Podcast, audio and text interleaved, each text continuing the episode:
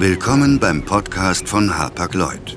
Ob Überfahrten im Sturm, Liebesgeschichten auf hoher See oder kuriose Erfindungen. Als eine der ältesten Reedereien der Welt haben wir schon viele Abenteuer erlebt.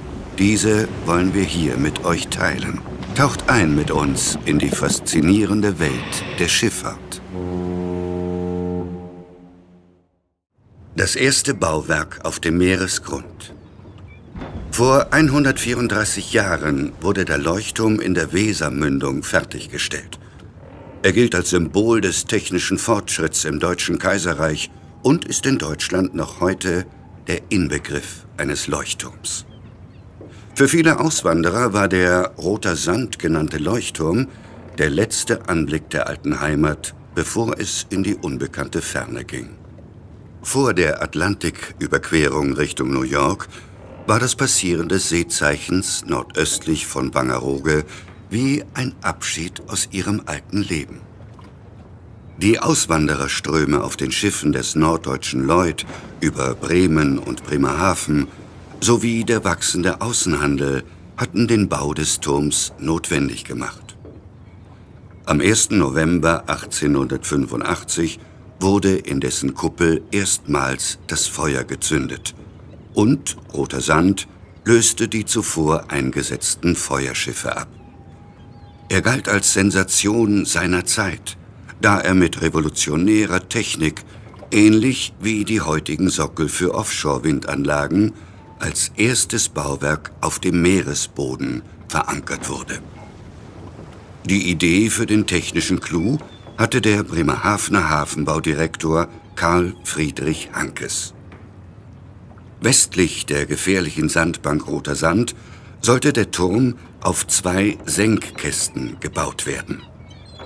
Die im Bremerhavener Kaiserhafen hergestellten Kästen wurden 1881 von Schleppern zur Baustelle gezogen. Dort sollten sie 22 Meter unter Niedrigwasser verankert und mit Beton verfüllt werden. Schwere Herbststürme ließen diesen ersten Gründungsversuch jedoch scheitern. Erst im zweiten Anlauf konnten die Experten 1884 ein neues, stabiler gebautes Fundament auf dem Meeresboden mit 319 Kubikmetern Beton befestigen. Zuvor mussten sie 1600 Kubikmeter Sand wegspülen. Nach dem Gießen des Fundaments wurden nach und nach fünf Stockwerke in einer Stahlkonstruktion auf den Sockel gesetzt. Die Treppenaufgänge waren abgeschottet. Etage für Etage wuchs das neue Wahrzeichen empor. Am 10. August 1885 hatte es die endgültige Höhe von 52,5 Metern inklusive Fundament erreicht. Bei Niedrigwasser sind heute rund 31 Meter davon sichtbar. Eine Treppe führt vom untersten Raum, welcher als Lagerraum diente, in den darüber liegenden Schlafraum. Es gab eine Küche mit einem Ofen, den man mit Kohle befeuern konnte, eine Sitzbank und Schränke. Es gibt einen Dienstraum mit einem großen Tisch und Stühle. Vom Dienstraum zweigen mehrere Erker ab, in welchem früher die Nebenfeuer beherbergt wurden. Die zeigten gen Nordosten, Nordwesten und gen Süden. Zum Laternenhäuschen mit der kupfernen Kuppel gelangt man über eine Treppe auf einem Balkon, die vom Dienstraum abgeht. In den 1940er Jahren war der Innenraum begehbar und diente als Lagerraum. Heute ist dieser Bereich nicht mehr begehbar. In dem heutigen Lagerraum befand sich damals die Technik zur Stromerzeugung.